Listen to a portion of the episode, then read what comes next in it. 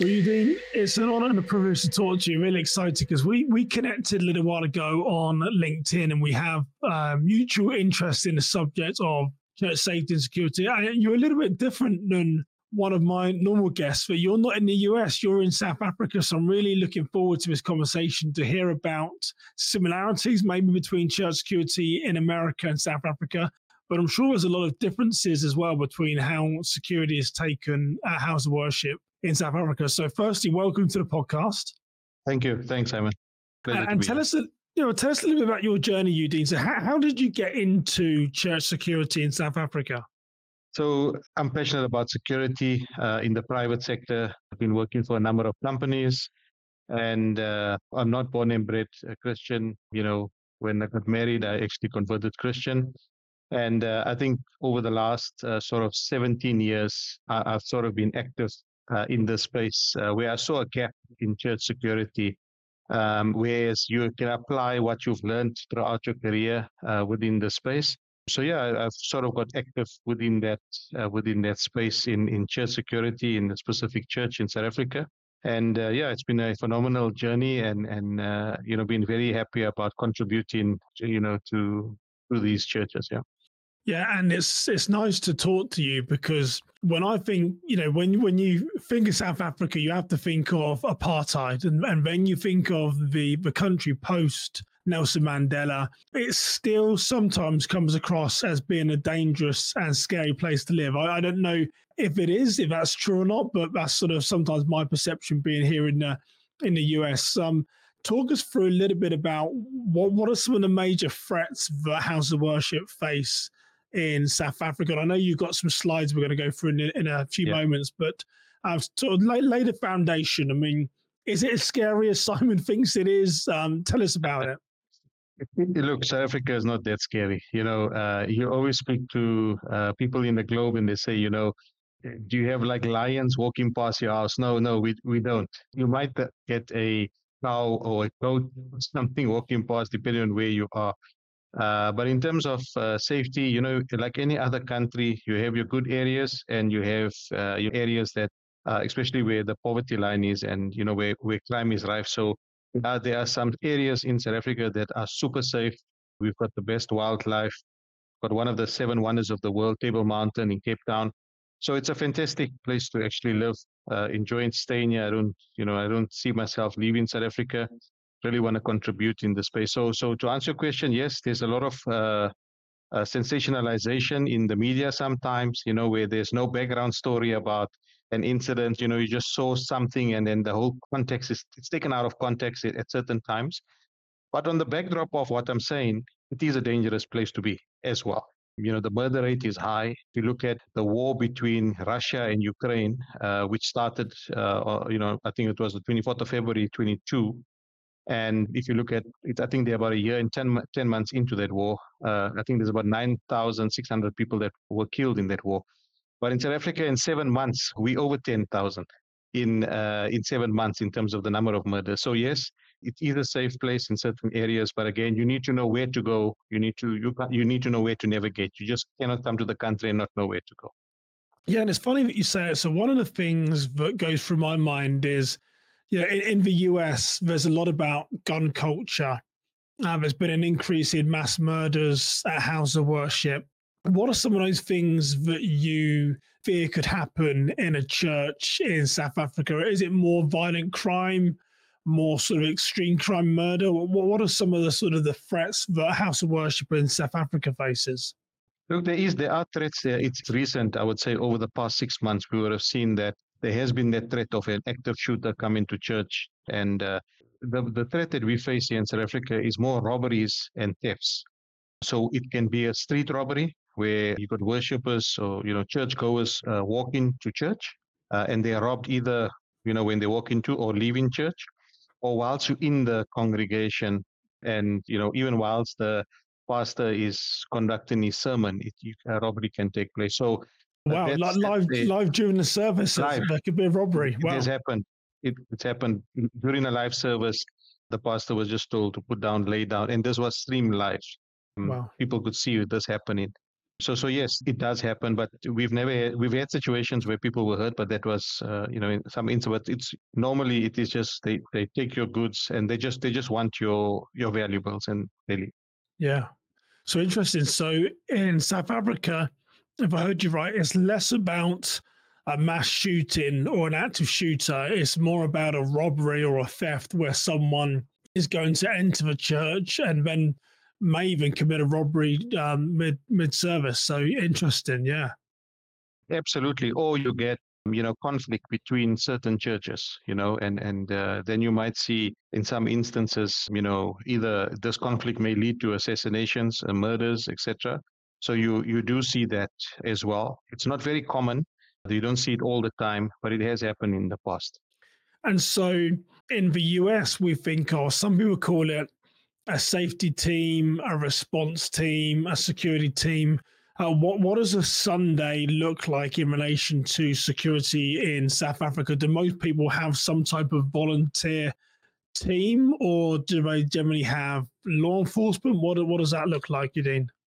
So, uh, in in particular in South Africa, you know, the private security can police the police. You know, so there's far more private security than there is law enforcement in the country. So a normal a normal Sunday, uh, if you go to any one of the churches, depending on where they're located, you'll always see multiple layers of security. You know, uh, you'll always see a fence. You know, there's a in some instances you'll see burglar bars. You'll see uh, people have alarm response, etc. You know, when you get to get to the church, so you'll always have that uh, in place. In some instances, you you might not have that, but it depends on the area. Uh, but in most areas, you would see because petty crime is a problem uh, due to the levels of unemployment in the country, which is extremely high.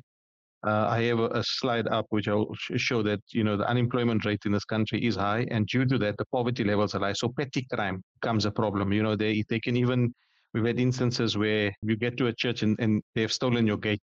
Wow. Um, and the, and the reason they do that is to, for scrap metal. You know, they go and sell the scrap metal to get a plate of food or to survive. So those are, are, are realities that happen as well. Yeah. Yeah.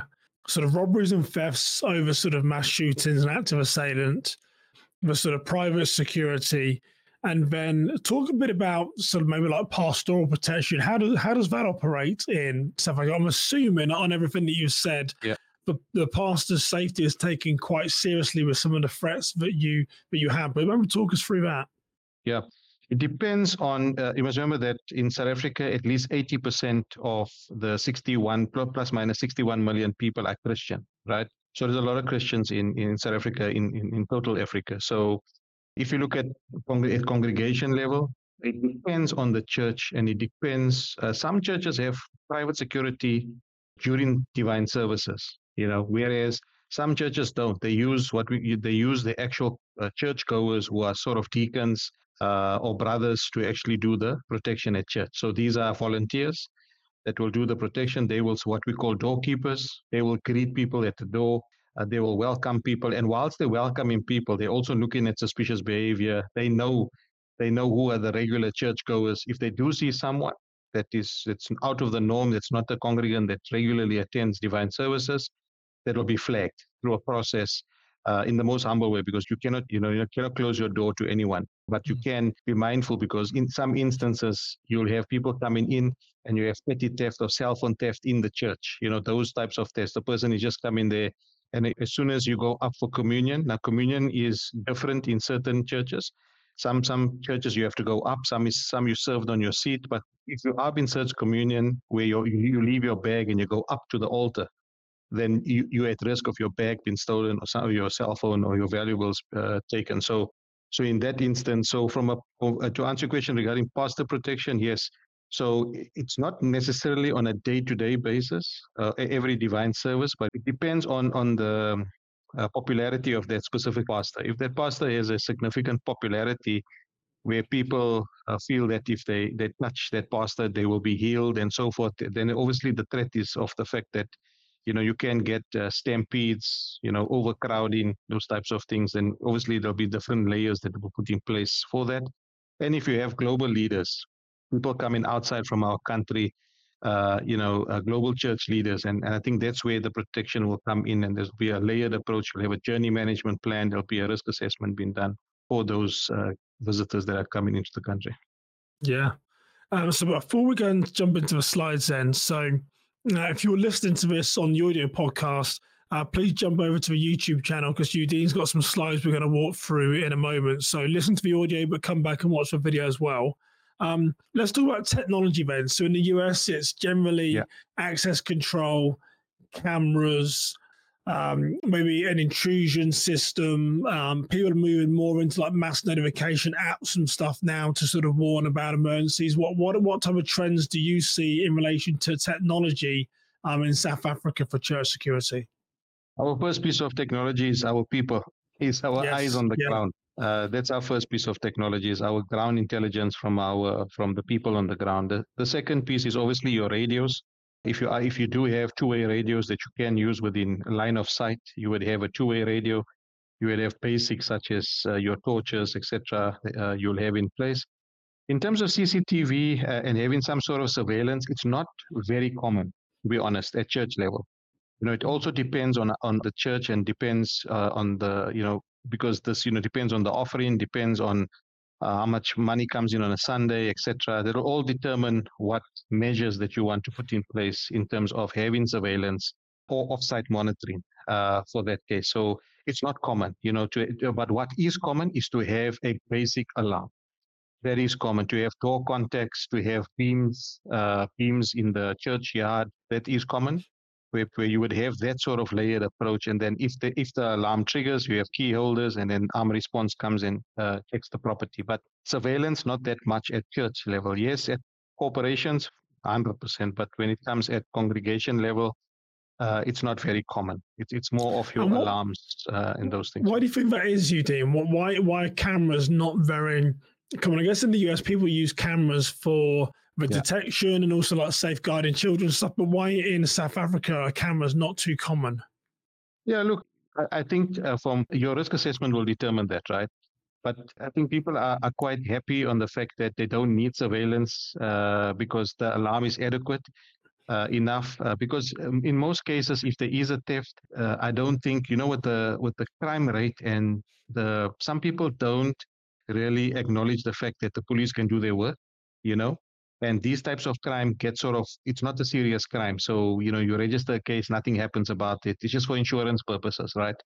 Um, it's not like in america we have most likely if you do register cases you know these cases are being attended to but our conviction rate is not great even though we got the best laws in the country. So i think in terms of that surveillance, uh, you know, it, it will depend. But mostly it's actually, if you do put surveillance cameras, it will be on the exterior part, not on the interior part uh, of the church, you know, because also we have, uh, similar to the US, you have your privacy laws. We've got something called the protection of personal information. Um, and, and obviously, you've got to have uh, signage and all these regular, regulatory procedures put into place. So, so, so I, I guess that's what it is. And also money, finance, you know, you've got to maintain those cameras, you know, is it proactive or reactive you know because those cameras are just going to sit there and yeah and uh, we have what yeah. we call power cuts load shedding so due to the frequency of this load shedding you also blow the equipment if you don't have backup power and those types of things so there's there's there's lots of uh, reasons why they, they don't do it yeah well I like what you said about the risk assessment drives that and i know you're a physical security guy that, that's why it, it resonates and rings true with me but I think some people perhaps don't focus on their risk assessment here. They focus on, well, I need cameras, I need access control, I need all these things, as opposed to saying, you know, what is your risk and vulnerability, which sort of really drives those technology solutions. So, yeah, interesting. I wrote down a note, sort of people and programs against your risk assessment determines what you need. So, yeah, good, good. Yeah. Uh, one last thing then before we dive into the slides you've got. Uh, talk about some emergency operation plans. Um, a lot of the legalities here in the US, everyone needs an emergency operations plan. Everyone needs to be trained to the plan, testing the plan through ta- um, through tabletops. What's it like in South Africa? Do a lot of houses of worship have emergency operations plans? Are they exercising them? Are they are they sort of training and doing tabletops? Tell us a little bit about um, EOPs. Yeah. So I think it, it is law in the country. We have something called the Occupational Health and Safety Act, which sort of governs uh, emergency uh, response and safety, you know, in terms of that. So you have to have, like, for example, uh, one evacuation drill per year, at least at the minimum. Uh, you could do that. So I must say, not not every congregation is is in the space where they've got live emergency plans, where you've got active document, it's been reviewed, um, you know, where they actually do tabletop exercises on a regular basis, etc., etc. It is there, but it may not be very common in some uh, in, at some churches. It all depends because you have congregations in the in the poorer areas where people are not actually yeah. literate. Just remember that. So you know, you've got illiterate people that cannot read. Um, you know, how do you actually then have a document? So you have to use a different type of way of actually communicating. Okay, in an emergency, so you have to speak the language that they understand at their level uh, in terms of emergency response. But it will relatively be your baseline will always be covered uh, in your document. You know, we do encourage to, to say, please, you know, have your exercises, do it, but it's by law, right? They have to do it. So if the church doesn't do it, the actual uh, leader of the church can get a fine up to 10 million rand, which is about what uh, just under say about 700 US uh, dollars and up to 10 years imprisonment. So again, it is serious, and and so from especially from a fire perspective, if you if you haven't inspected your fire extinguishers, you know, and those types of things, it all governs those types of uh, fire equipment and you know fire safety, etc., to make sure that's in place. And it sounds like there's a lot of trade-off between sort of illiterate people that perhaps haven't had the opportunity or exposed to education, being at churches. Yeah. Um, so you know it's more challenging for them. So you know that's, that's fascinating to hear about. So let's let's go into your slides in. Let me see if I can put them on the screen here. So again, if you are listening yeah. to the audio podcast, Udeen's got some slides which we're showing. So you can head on to the YouTube channel, which is just Worship Security Academy, if you want to see the slides that he's going to talk us through. So you did touch on it earlier when you mentioned about the, the high unemployment. So to talk us through what we're seeing here, then Udeen. Yeah.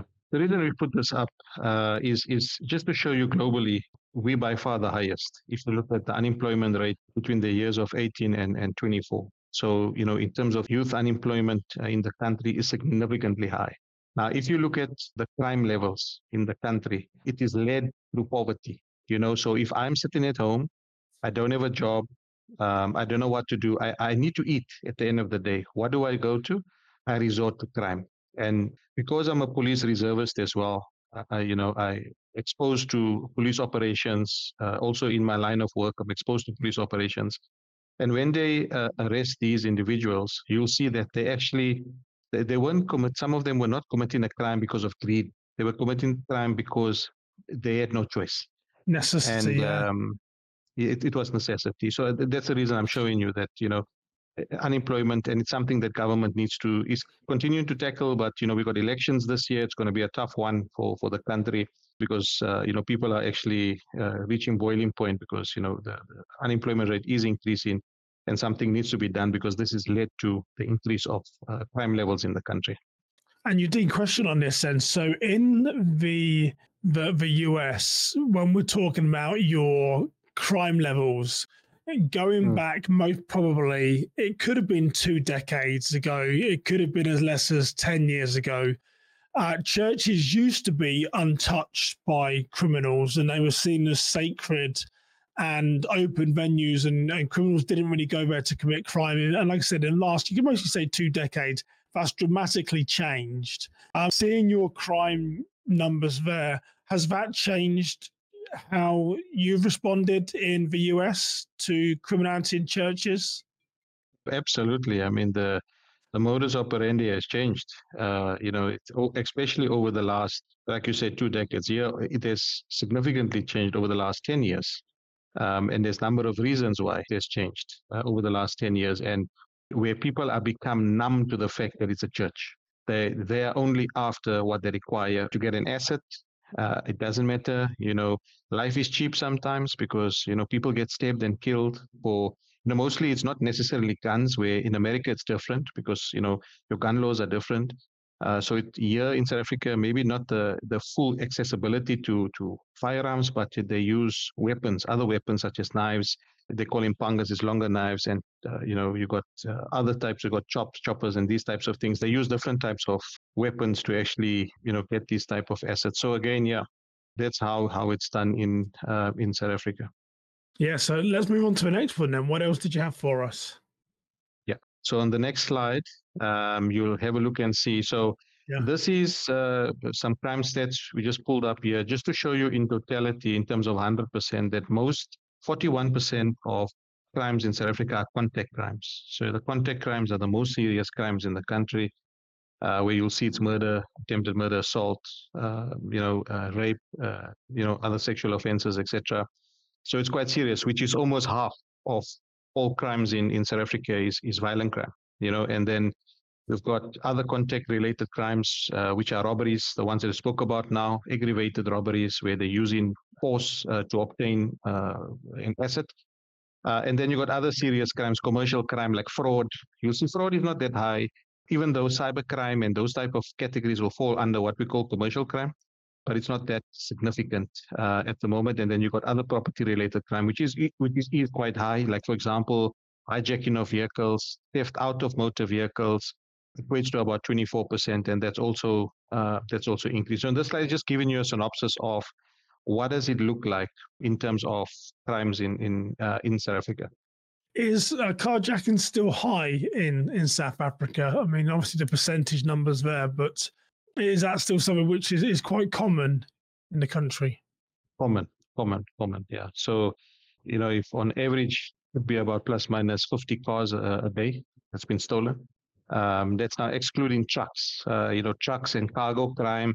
That's probably about plus minus uh, two a day. So you know, these happening on a daily basis. So there is a lot of, and I'm talking not only at one. We've got nine provinces in South Africa, so it's out to it's out of the nine provinces. Yeah.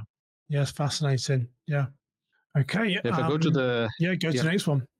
Yeah, if I go to the next slide, in terms of uh, we, we spoke about this earlier simon in terms of what are the are the most common related church crimes and you will you will see that definitely theft and robbery, robbery stand out there's been recent incidents where uh, churches have been robbed there has been warnings uh, by the police who put out warnings to say you know church goers be careful you know when going to church be vigilant you know put out some some safety notes and then i was speaking about the the one that was serious in, in July of 2020, where there were, uh, you know, there was a dispute between uh, specific leadership in the church, which led to uh, a number of people uh, being killed.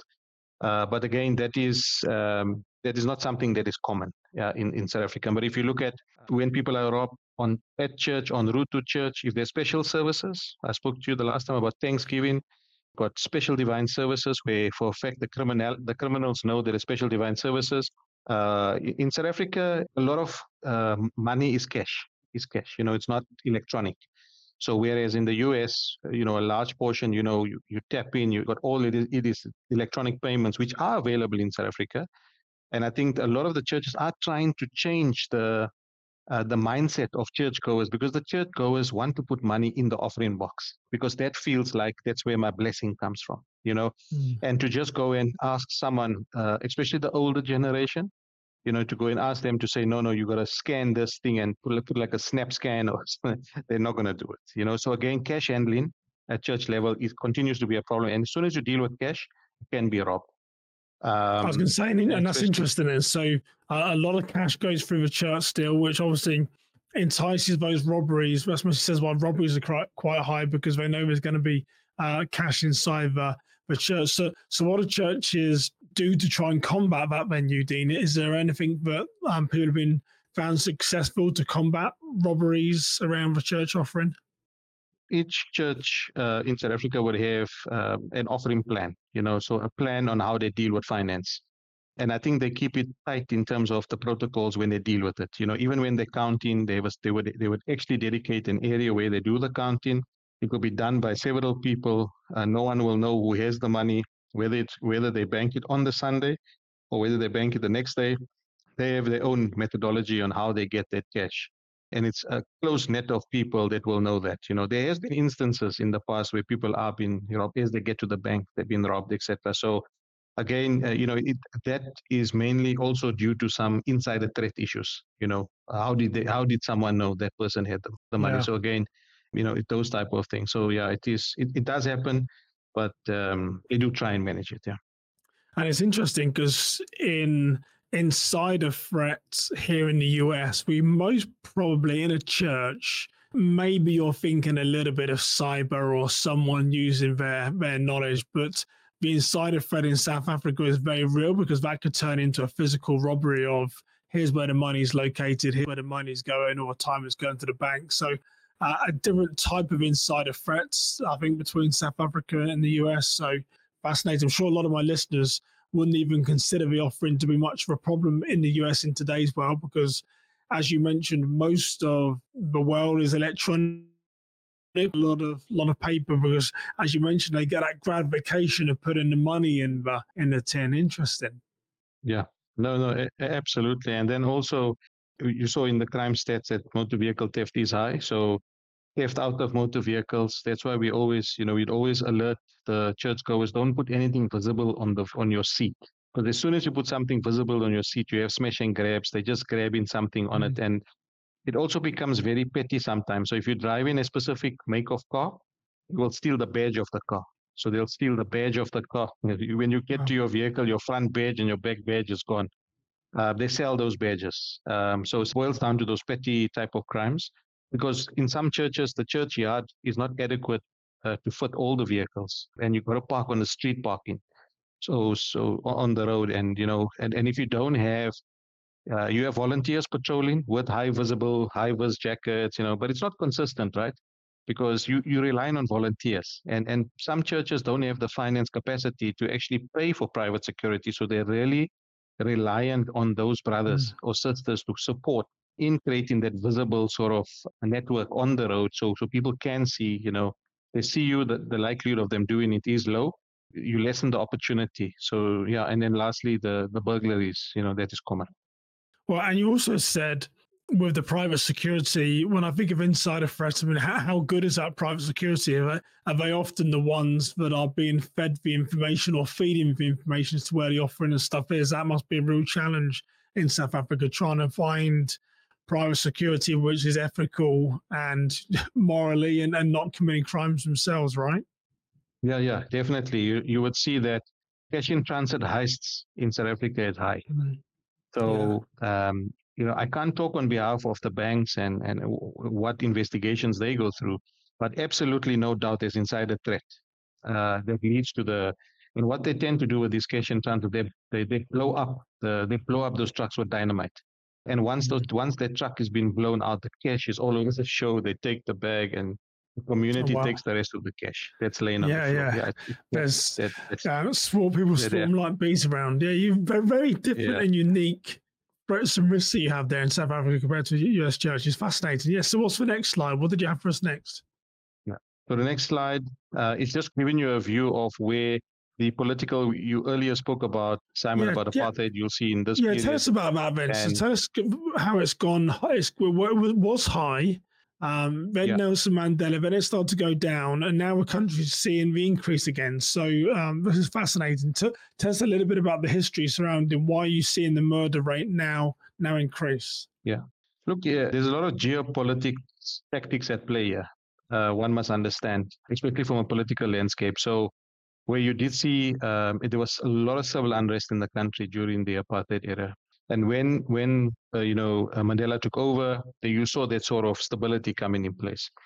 Uh, he had to give uh, you know over and take over, uh, and and you know when presidents such as you know uh, the former president that came in, there was a state capture about you know case about corruption in the country. And when that case came through, the report is is out. It's a public report. If you Google state capture uh, South Africa, you can can read about it. But that sort of destabilized the law enforcement uh, to a degree. And you know, uh, and when law enforcement were never had clear direction in terms of what they needed to do in terms of their mandate, um, you've seen that criminals capitalized on this. Uh, because when we hosted the World Cup, you'll see we hosted the World Cup in 2010. And when we went to the World Cup, it was fantastic. We had the best. I mean, people till today talk about how crime was well managed during 2010 when we had the World mm. Cup. It was fantastic. We felt extremely safe as residents of this country. But again, uh, you've seen this upward trend. it's scary. Uh, it, it's again linked to the poverty levels that continues to increase. Uh, and people, uh, like I said, your life is just worth your cell phone. If if you're not going to give yourself, that's why we always, when we do security awareness training, we always say, be obedient, listen to your attacker, and give off your valuables. Even if it's your ring and you've got your that's the ring that your you know it's coming down ten generations, doesn't matter at that point. They're gonna yeah. cut your finger for that ring. You know, and, and some people that resist is those are the ones that will get. Um, uh, unfortunately, they, there's a likelihood of them them murdering them. Yeah. Yeah, and it's I was thinking about de-escalation the other day, so I just recorded a YouTube video where a tragedy a pastor in the, the west coast of the US in Las Vegas, um, sort of neighbor dispute, and he ended up being sort of shot and killed. But I was sort of going over the case, and you know, no one deserves to be murdered by, by anyone, but there was definitely some incidents within this case that I was researching where um, he most probably escalated inadvertently. His family did maybe they mostly didn't realize what they were doing, but they escalated the situation. I think you're right. In in times of crisis like this, the best thing you can do is be subservient and hand over the stuff and uh, and and volunteer and and and don't give any reason for them to escalate the situation because particularly in some countries like South Africa, that escalation um, is pretty severe, right? Correct. That that is the sad part. It can be very severe. Uh, yeah. You know, in some instances, you you may be lucky, but you know, I always say sometimes you you have heroes, but you also have dead heroes. Yeah. Um, so yeah. it, it depends. Yeah. Yeah, wow. So that's for murder, right? What was it? I know you want to talk a little bit about um, the pastoral sort of protection and the um, the look yeah. of the pastor. So maybe go on to that slide, Udeen. Yeah. Um, so if if we look at the risk assessment, and and we just put out this one slide in terms of you know, there's an inherent risk that you got to look at, which is if you leave a risk untreated and and you've and it's simple. Some people look at uh, risk assessments and say it's, it's, a complicated thing. You know, people talk about risk assessments and they're talking about this model, ISO 31000. Don't overcomplicate it. It's if you have an inherent risk, which means that you have an untreated risk. For example, if you don't have any sort of security measures at your church and the crime levels is increasing, you got to treat it. And if you have treated it through, you know, and you, then you still have a residual risk, and then you have obviously a target risk. So these are these are just models that you can look at and at the church, and don't overcomplicate it. You know, use what works for you. You know, in in your but use the methodology. You know, whether you, you would want to, what is an acceptable risk to, to for the congregation to actually accept because it's too expensive to to to actually uh, resource this risk or, and you ex- decide to accept it. If you want to transfer the risk, you got to decide, okay, I'm transferring to private security. Private security will then assist during church services and so forth. That it's quite simplified um, in doing it. So risk assessments are not complicated, and especially here in South Africa, people would look at the risk assessments like, oh, you know, and it doesn't have to be a long 30-page report, by the way, because not many churches will have a budget to bring in a professional that can actually do it um, you got to teach your volunteers on how to do it. Somebody that's willing, yeah. somebody that's an eye for it, and you teach your volunteer on how on how to actually identify risk. Yeah, that's um, good. Well, a couple of things that you said in there. One I like about uh, you mentioned transferring the risk, and, and that's something yeah. that maybe a lot of churches don't fully know too much. But um, we won't actually touch it within this podcast episode. But if, if you have a risk, when Udeen was talking about transferring, it was i.e. hiring private security at your church, so then you can have shared risk that if they do something inappropriate or, or they intervene, that risk is shared with you and the church. So that's quite common in the security world is to is to transfer risk to someone else. We're going to outsource this service, so heaven forbid something does go wrong. Um, a lot of the risk is going to be on that organization. There's always shared risk, but um, that's what Udeen's talking about is it is possible to transfer some of your risk to other organizations. And that's a good way to try and sort of manage or mitigate your risk as well as to work with work with someone else. A lot of people, I said to on a call today, Eugene, when I do uh, threat assessments, a lot of people will hire my company Kingswood to do it because they want to pass the risk to say, well, Kingswood Security said that this guy wasn't going to come here and attack us, and he did come here and attack us. So, so that's on them. But I, I, I, do that knowing that that's part of the game, right? You know, that's that's that, that's sharing the hmm. risk, and they're, they're passing that risk to me, which has the more more skills and abilities and gifts to deal with it. So yeah, I just want to make sure we we covered that. So go on to your next slide, then Udeen. I know you're going to talk about your um okay. Hotel, yeah. So Udeen, talk us through then the risk assessment when you might have a pastor staying at a hotel or someone is visiting the house of worship. Yeah, thanks, thanks, Simon. Uh, as I mentioned earlier, that before you start anything, you've got to do a risk assessment. And uh, if you have a visiting uh, pastor that's coming, you know, you, you would have done your uh, risk assessment in terms of the popularity of that specific minister uh, or, or, pastor, and then you would actually then do a, a risk assessment. Now, in front of you is a very basic risk assessment. Don't overcomplicate risk assessments, you know, because people look at risk assessments, they're expecting this 30 page document. It, it's not necessary. You know, you, you just got to get a, the baseline rules for you to understand what the threat is and what resources to put in place to mitigate the threat. Baseline information such as who's the security manager, what's the reception phone number, what's the address. It's important to understand how many bedrooms are there. If you have multiple guests coming in, uh, if it is a VIP, uh, you know, stay in the protocols. The VIP won't be on the ground floor. There's specific floor. The VIP will be on specific protocols, you know, doing a necessary sweep, etc., if necessary. Um, it's important to find out parking base, uh, depending if you are going to get a lot of people coming in, and also you wouldn't want to put, um, uh, you wouldn't want to do drop-offs in front of the hotel. If there's no other option, fine. But if there's a, if if, if the pastor is someone uh, who is populous, you would rather want to take them through a, a back door. It's important to also understand uh, the security complement at the uh, at the hotel. Um, it's also also good to understand they have been trained on baseline sort of security protocols. You know, you, you find that out. Uh, security surveillance, most most uh, hotels do have it. Um, I mean, you don't need to overcomplicate it to find out whether the person has a license plate recognition camera, and you know the camera must be of good quality. You should be able to see a face at least coming into the lobby and to the parking area, and it should be covering certain key areas within the uh, within the hotel and should at least have 30 day recording. You know, if the cameras are just recording for five days or seven days, you, you know for a fact that if you post, if there is going to be an incident, you're going to, the law enforcement would want footage, security would need footage, um, you know, etc. Uh, you also determine your first aiders, your fire marshals on site, whether there is a doctor um, and is the doctor 24 hours, uh, etc. I think what's very important is to understand do they have evacua- evacuation documents in place?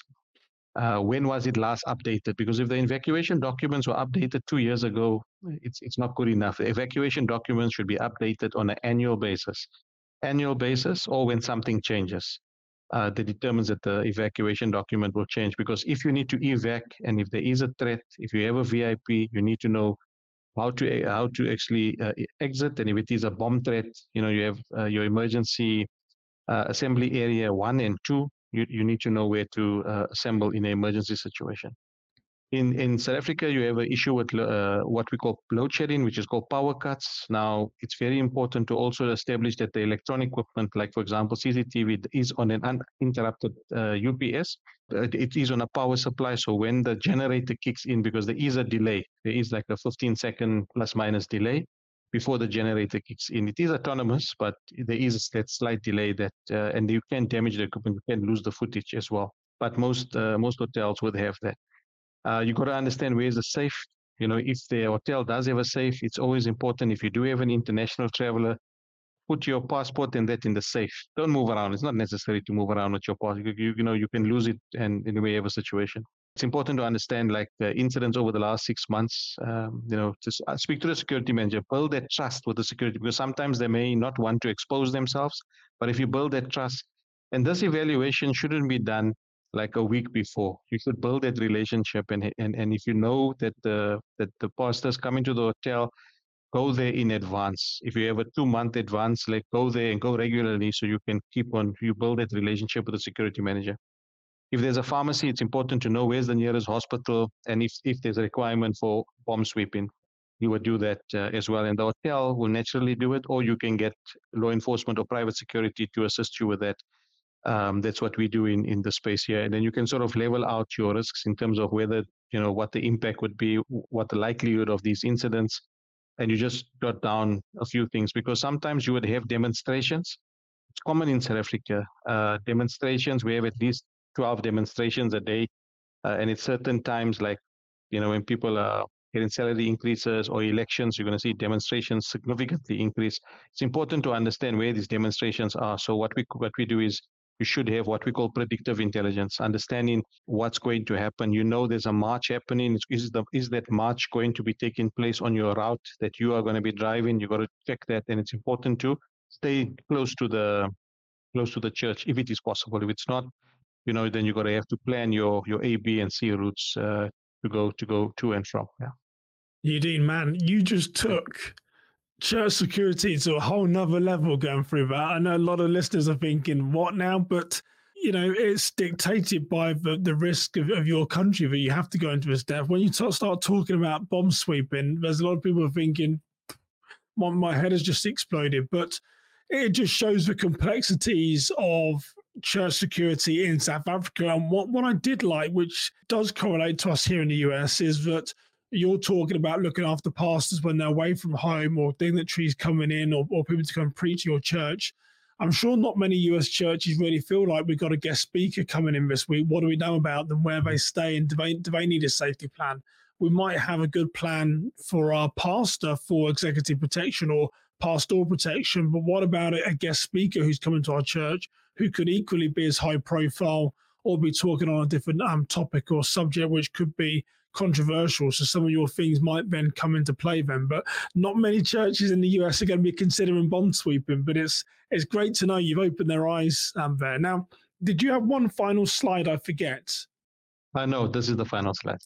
That is the final slide. Yeah, yeah. So I mean, I mean, I'm I'm grateful that you've taken the time to come and, and walk us through this. You've given me a lot of good nuggets. I like your your risk determines your resource. I'd really encourage the listeners to remember that. That was a great line from Udeen. Your risk determines your resource. There could be things that you're asking for.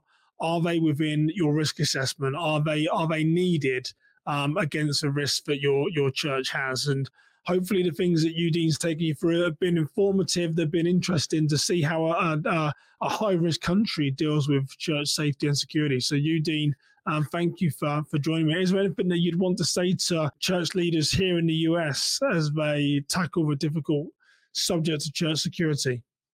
Yeah, thanks, thanks, Simon. Uh, I, I, would definitely say uh, I've actually purchased all your books, and uh, I would encourage um, the leaders to actually go through. Um, you know, even though we we in a high risk environment, I've read your book, Simon, and it's very informative. These um, decision decks uh, that you've got on uh, various scenarios where you've got to sort of active thinking about what do you do in these instances because each scenario is different and the response to it would be different depending on the church. Uh, that's my recommendation. My recommendation is that um, you know I've not seen church security where somebody has actually written about it, and and there are there are some spaces out there, but I think you were quite concise in in, in how you've written about it, and uh, and when I was looking for looking for somebody that uh, you know, and I met you, uh, Simon. So I'm I'm very ha- glad that I, I found you and continue to grow that relationship. And and and leaders in the U.S. must must know that you know you we know that when you go to church, we we serving God, but there's always that threat out uh, out there. And if you oblivious to the fact of what's happening out there, that's when you become that's when you become a target. We, we, you really do not want to be a soft target. Uh, but yeah, but that's it from my side, uh, Simon. Uh, all the best. Thank you. Well, Udeen, it's been an honor and privilege to talk to him. And for me, when I meet someone in a foreign country such as South Africa, which is high risk, to know that what I write makes a difference and has helped someone. I mean, I, I can't. There's no greater gratification for me than to know that my books and my material are helping people across the world. So if you are like Udeen, perhaps you could be in a foreign country outside of the US. I would love to to talk with you. I, I enjoy talking to Udeen, getting to know him. Maybe I'll do a series or across the world in church security to see how people deal with it um, differently. So, again, thank you for listening. Thank you for watching. I hope what Udeen um, shared was informative and will help guide your future decisions around risk management. But for now, you stay safe, you have a blessed day, and I'll see you next time. Take care, everybody.